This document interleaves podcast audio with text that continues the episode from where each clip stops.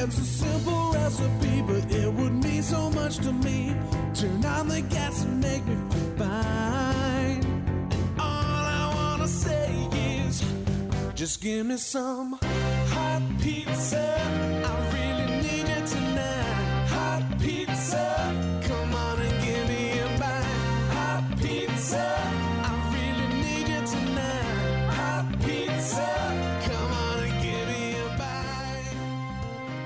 folks, Steve Siddall here with another episode of Financial Pizza. It's the only podcast that features clips and more from some of the best financial advisors heard on radio and in podcasts across the country each and every week. I bring it all to you hot, fresh, and in 30 minutes or less. Plenty of variety this week. Coach Pete Deruta says you are not up until you're out. He'll explain. Brian Quaranta weighs in on the SVB failure and offers some tips to help you navigate through it. Joe Murphy offers his opinion of the current banking situation, including SVB and Signature. Mike Wall is Coach Pete's special guest on Financial Safari with some great savings tips. Eric Kearney turns the tables and asks me questions about retirement. Spoiler alert, I nailed it. All of that is just ahead. But first, it was quite a week, wasn't it? That was the week that was. It's over, let it go.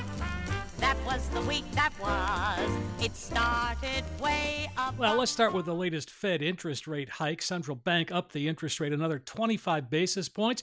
That has the Fed believing they have avoided a major crisis thanks to the government intervention to stabilize the banking system. I guess we can hope that that's how it works out. Speaking of bank failures, didn't take long for small and medium-sized business owners to start moving their cash around. Does make sense if you have more than 250,000 at any one bank, split it up. While that's going on, many U.S. consumers may find it more difficult to get a loan to buy a car, a home, or any big ticket item. That, they say, will slow the economy and increase the risk of a recession. Stay tuned. Applications for U.S. unemployment benefits unexpectedly eased for a second week, underscoring a still tight job market in which employers are reluctant to reduce headcount. There are nearly two open positions for every unemployed American, as sectors including food service and leisure and hospitality struggle to attract and retain workers. Now, this all coming on the heels of Amazon announcing their plans to lay off 9,000 more corporate jobs. The company said earlier this year that it was slashing 18,000 positions. CEO Andy Jassy says in a statement that the 9,000 additional job cuts weren't announced earlier because some teams hadn't completed assessments that determined which positions needed to be eliminated. Meanwhile, Ford says they expect to lose about $3 billion on its electric vehicle business this year. Kind of clear just how far car manufacturers have to go to make this whole EV thing work. Now that spring is here and the grass is turning green, we are learning that more people are simply using green paint to keep their lawns green. Why? Well, some people are blaming inflation, trying to save water, and it keeps the grass green all year round. I'm thinking there's a million dollar idea. Create a service, kind of like a lawn service, but instead of chemicals, they just spray it green. And finally, to those of you who love to twist off the top of your Oreo cookie and hope that the goodness on the inside is spread evenly across both cookies, leave it to the brainiacs at MIT to figure out just how to accomplish that. They put more than 1,000 Oreos to the test and determined that the fickle filling stuck to just one wafer about 80% of the time. They say the cream is stronger than it is sticky, so it's more likely to stay together rather than stick to the actual cookie. Now, I'm not an MIT scientist, but I kinda already knew that, didn't you? Anywho, let's start cooking this pizza. For that, we turn to America's wealth coach and best-selling author, Coach Pete Deruta.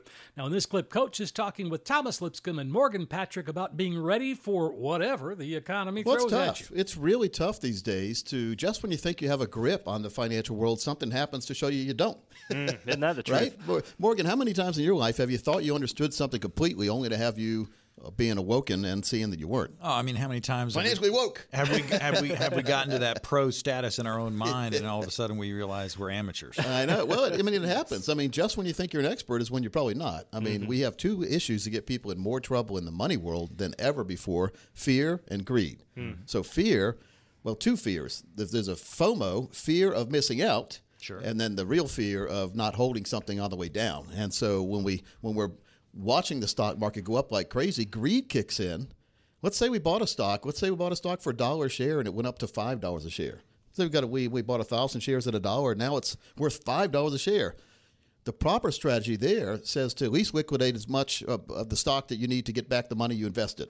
Okay. So about twenty percent of the stock you could liquidate. Now you have eighty percent of the stock still in your account. Yet even if it went to zero, you haven't lost any money because you've got your cost out. I like that. I like that. That makes sense. Yeah. But here's what here's what the average investor will do. It goes from one to five, and what does the average investor do? What do you think they do, Margaret? Sell it off. No, they buy more because they don't want to miss the up, even though they're already up. Look at the golden pony. And then sometimes they're buying right at the plateau, and then it comes right back down again. Mm, like you reach the top of Mount Everest, and then it comes down. Yeah, yeah. No mountain goes to the moon. Mountains come and they go down. Like they go up and they come down. So, do. and actually, more people die who climb Mount Everest. More people die on the way down than the way up because they're not quite paying as much attention after they've they've battled the mountain and and became victorious victorious over the market Sure. the mountain. But on the way down, it, we have to be careful. Therefore, when we have a gain to stock, the proper strategy would be maybe to liquidate some of that gain because I always say you are not up until you're out. Hmm. So as long as you're piling more and more money into the stock, even if even if it's going up, you don't have any profit because you haven't liquidated any of it. You're putting more and more money in. Thomas, we see this a lot, unfortunately, in the money world. We do, and something that strikes me about what you're talking about right now is truly just having that strategy, that plan in place. Because it sounds to me like there be, may be a lot of folks out there who who get into a market, who get into a mutual fund, whatever it may be, don't actually have an exit plan in place to know if this hits this, then I want to do this. If it does this, then I want to do that. Yeah, yeah. It's, well, whatever you said, it sounds good to me. Yeah, yeah. Sounds really good. but it's just to make, make sure you understand why you're in the stock to begin with. And I always say never get into a stock or real estate or anything that has risk attached to it until you know in your mind when you're going to get out. Hmm. So don't get in until you have an exit strategy how you're going to get out. And it's not you know we we fall in love with stocks. Everybody do. does. I have too in the past. But what you have to know is the stock doesn't love you back a lot of times. And so liquidating a little bit of it if it's up big to help prevent you from ever having a loss because you've you've already got, got your you've got your money back that you invested and the stock you still have some stock. That's a great investment strategy, I think, for a lot of people. It's always good to remember you're not up until you're out. Good stuff from Coach Pete. As always, you can catch Financial Safari on a number of radio stations around the country, including the flagship 106.1 FM Talk in Raleigh, North Carolina. You can find it in podcast form wherever you get yours Apple, iHeart, Amazon. And to learn more about Coach Pete, visit PeteOnDemand.com. That's PeteOnDemand.com. Pizza! Now we head to Pittsburgh, Pennsylvania, where we check in with Brian Quaranta at Secure Money Advisors. Brian is talking about the SVB failure and how it impacts all of us in one way So or another. what, what really happened, Brian? What's going on there with this bank, and why this one? Well, the, the news of Silicon Valley b- banking failure, you know, obviously sent many depositors into a tailspin. As you know, folks, you know, when, when you hear of a bank failure, I mean, you, people begin to panic. They start withdrawing money in efforts to protect their portfolios, and this created a run in conjunction with a lack of a diversification on the bank, and it had to sell a lot of its assets at further losses, creating even more issues internally. So you got to look at the way banks operate too. So you know, a bank, we, we, we operate off of this fractional reserve system. Um, a lot of people don't realize this. And what I'm about to share with you may absolutely change the way you look at our, uh, you know, the, the, the economy. And, and it should because money is essentially being created out of thin air. But the fractional reserve system, there's a great book out there called um, the uh, the creature from uh, Jekyll Island. I think I got that right. But everybody should read this. And this was how our monetary system got started. There was a secret meeting amongst some of the top leaders on Jekyll Island outside of New York, and they had come up with what we call the fractional reserve system. So if I bring the bank a deposit of any amount, we'll just say $100,000, for example, um, they can then lend that $100,000 out nine times. So that means essentially they've created $900,000 out of thin air that didn't even exist. Now, what does the bank do with money? When they receive that money, some of it goes into a portfolio of long-term, you know, government treasuries, and and some of it goes to a loan portfolio, right? So, like when you go to the bank and you buy a bank CD, um, and the bank's giving you a three percent return or a four percent return on that money, the question is, where is your money at that point in time? Is it in a little safe with your name on it, waiting your arrival to come back and you know, in, in Hi, a money. year or two. yeah, no, no, that money is lent back out. That money is lent back out in the form of mortgages, business loans, auto loans, all kinds of different loans that the bank makes. Now, the reason the bank is giving you a 4% rate of return on your CD is because they're lending that money out at maybe five, six, or seven percent. And the difference, you know, if the bank's lending at six and they're only giving you four, uh, that's a two percent spread. And that's how they make their money. Mhm. Well, in Silicon Valley, we had a lot of banks that were lending to the tech industry. They had a highly concentrated uh, tech position, obviously being in Silicon Valley. And because of what's happening with interest rates right now, that's not conducive to the tech market because technology companies rely on cheap capital to grow their money because they have an idea or a software, whatever it might be, that they know is going to be a good idea, but they have no customers yet. So they have to grow towards getting customers. And when they do that, they eventually start making money, but in the meantime, they're just making money off of the arbitrage between cheap money and, and maybe what they're making. So, but what this leads us to is, you know, is is poor uh, in, in in loan portfolio f- for the bank. On top of that, we had interest rates going up, and their long term Treasury bonds. When interest rates go up, bond prices go down. So they were taking a hit on Treasury bonds when people were coming in and taking money, and this caused a panic. Um, and and look, you know, banks fail every single year. Um, this one happened to get a lot of news around it, um, but you know, banks have been failing since the days of George Bailey. It's funny you should mention If that. anybody remember A Wonderful Life, right? Right. Well, I mean, again, what you described. Let's see. We'll, we'll take. Here's a clip from the movie.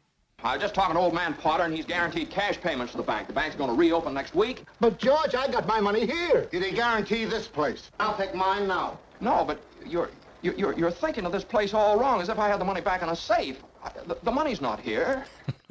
See, that's exactly The money's what not happened. here. Right. That's exactly what exactly happened. what happened. It's exactly what happened. That's right. Yeah, that's exactly what happened. I love the wonderful life clip, but it, it really is what happened at SVB. Now, you can hear Brian's show Saturday mornings at 8 o'clock on 94.5 3WS in Pittsburgh. You can find the podcast wherever you get yours. Visit the website, securemoneyadvisors.com. Securemoneyadvisors.com. Pizza! All right, let's stick with the theme. Now we hear from Joe Murphy with his take on the bank failures. He gets into the why and how to protect yourself down the line. Yeah, you know what? The the SVB um, failure. Obviously, I think a lot of our radio listeners out there know know in the nutshell. So I'm going to talk a little bit about the why. You know why something like this happened, and, Oh, and it's a lot of yeah, it's a lot of regulatory issues, Steve. Um, but this bank was a very particular bank, and and they catered to a very specific type of clientele. Um, you know, venture capitalists, startups. You know, big money was was dumping into this bank during the the COVID stimmies and the big run up in Nasdaq, and they had a lot of deposits. Um, un- unfortunately, the the why is is how the bank was actually investing these mon- this money during COVID and during that Nasdaq rip. It was all great because deposits were flying in. Unfortunately, the bank uh, the bank compliance did not invest wisely. Um, they invested a lot of their depository money into long duration treasuries. And Steve, how many times on this show did we talk about that March of 2020 ticker at that zero percent federal funds uh, federal funds rate is probably the worst time in history to buy bonds because what are bonds? They're interest rate sensitive, and at a zero percent federal funds rate, bonds only have one way to go. And this bank invested a lot of money into long duration bonds and mortgage backed securities, which were at that point trading around 2.5, 2.7, where mortgage is at right now, about six or seven. Sure. yeah. Um, unfortunately, when the, when the startups and the venture capitalists started drying up, as, as the Fed started raising interest rates, this bank was locked in to the long duration bonds. And they were forced to sell these at very steep losses um, because depository obligations came through. Um, this was something that was publicly available in the books on, you know, back in December. You could see the discrepancy. And, you know, the bank regulators, to me, you know, this is almost a society now where you can act with no consequences and you're going to get bailed out. And that's kind of what happened. They acted with impunity and made really poor investment choices. And now we're in a society where, you know, you are basically the risk versus reward is just not there because you know when we're looking at profits and losses what have we done we've privatized the the gains and the profits and now we've socialized the losses with these bailouts so the risk management from this bank is, is key number one. The investments that they made were very poor in a, in a in an environment that you just don't make that mistake. I wish they would have come to me steve and, and said they wanted to invest in long-term treasuries or bonds um, at a 0% rate you know very low yields and then be forced to pull that money out at steep losses. So for our radio listeners, that's what happened over there. Okay. And it was mismanagement. And now you had the Fed, obviously with the threat to financial services, had to come in and bail it out. And we've already started to see a domino effect with a lot of these banks. Just to put our radio listeners' minds at ease, your your bank is safe. Um, you don't have to worry about you know money moving out or, or then the, the federal government and FDIC is going to step up. The last thing that we can afford is, is a is a national run on all our banks or a complete migration to these large uh, banks. You know, J.P. Morgan, Citibank, Wells Fargo. It's going to be interesting to see Steve over the next couple months um, business owners where they keep their accounts if they actually move to the larger banks or if they keep them in the in the regional community banks. That i'm going to be watching like a hawk. But what a wild environment and how many lessons can be learned from this. You know hopefully our listeners that have investments in there are watching this as well because this stuff is going to have an impact on your portfolio. We have so many different outliers out there and what is our federal reserve doing? Right now jerome powell is under extreme political pressure right now um, they really got that inflation call wrong. Um, completely and totally. And they raised rates into the largest debt construct in history. Um, and now things are starting to break. And really, when you look at what the Fed is doing and what they can do, I would not want to be in their position right now, Steve, Sure. for sure. Well, yeah, me either. It is interesting, though, to hear it from that point of view. You can hear Joe's show, Wealth Health Radio. It's on AM 560 WIND in Chicago. It airs Sundays at noon. Find his podcast on the website, mwmfinancial.tax, or wherever you get your podcasts Apple, Amazon, Spotify, well, just wherever you get it. And you can reach him directly by texting pizza to 600 700. Pizza! Well, now let's meet Mike Wall as he takes over Financial Safari this week. He poses the question Has the market been changed forever? And that's just the beginning. Um, if you don't know me, you should check us out. We've been in the game for 20 plus years. I got multiple companies. In fact, uh, the companies that are powering this show, the Invest Well show, have helped wealthy families in many, many, many capacities.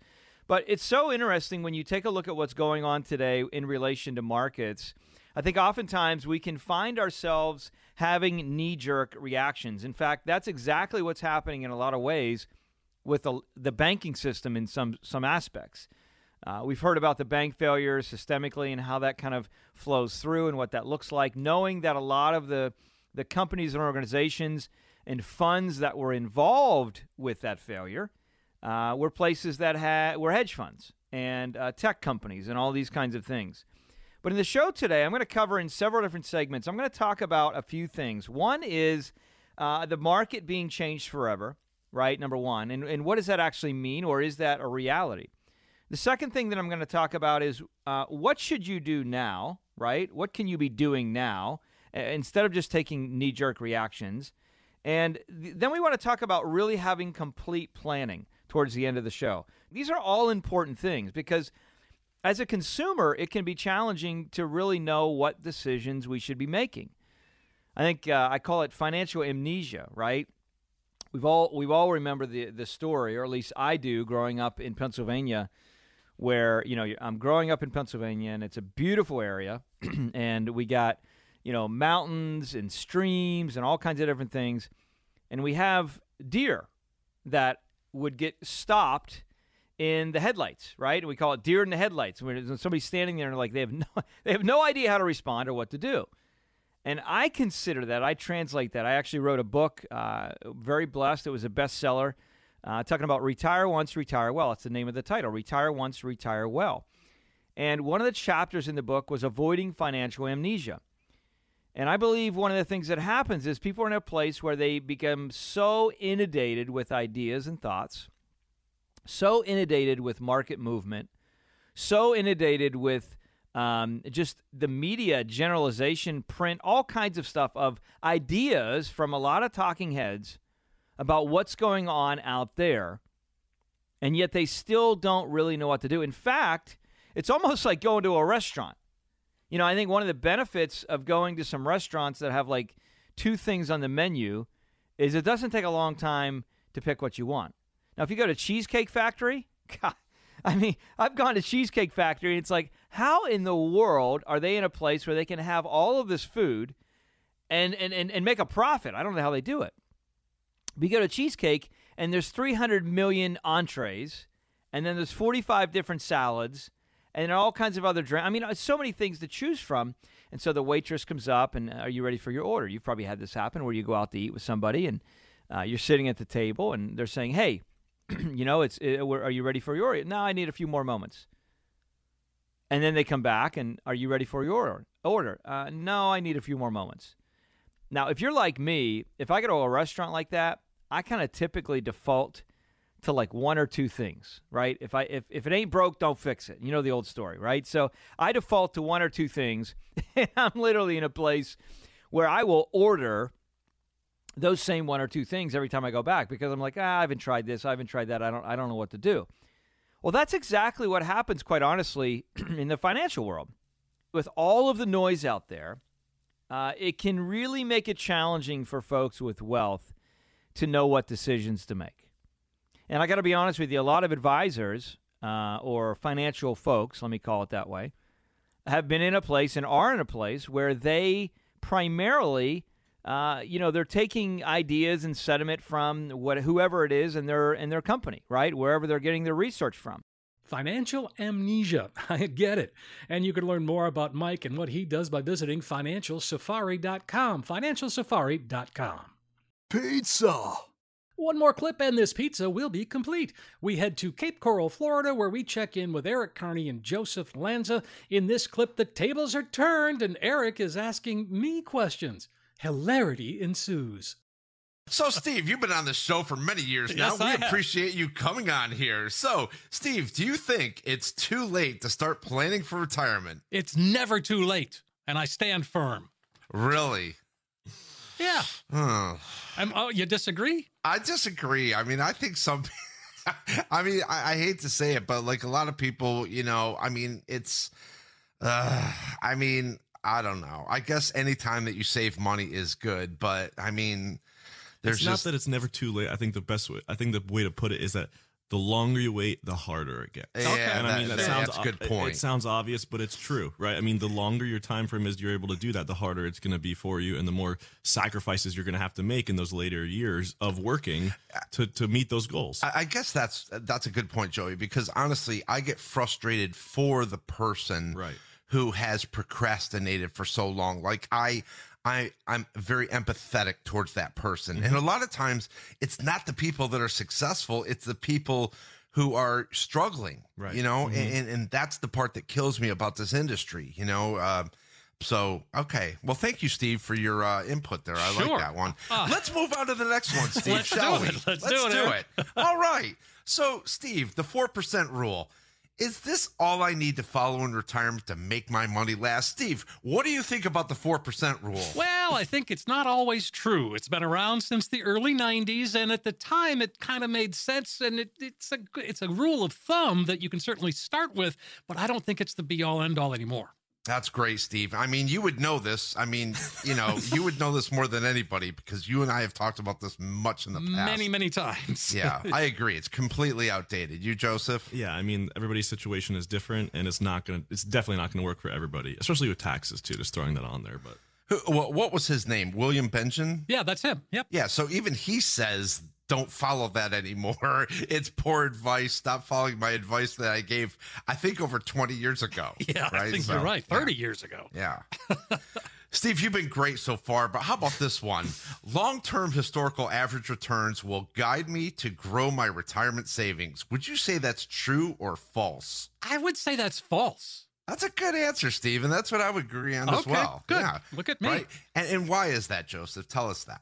Well, I mean, when you whenever you have a long-term historical average in the market, it's normally going to be consistent and a pretty good return, right? Because you're looking at over a longer period of time. But then if you look at a, uh, you know, you can look at a period of time of 2000 to 2010, what we normally call something like the lost decade, right? Nobody really wants to play, nobody That's really wants to put that one in their retirement plan, right? But so you got to be careful that you're not cherry picking returns when you're accounting for what growth you can expect in retirement. Right. You know, the one thing about this host thing, you know, I like doing it. It's exhausting. Um, and I can see where I'm going to be emotionally drained at the end of this show. Um, but there's no green room in the beginning. I wasn't given coffee or anything, you know. sparkling water. Right. I wanted to warm up my voice a little.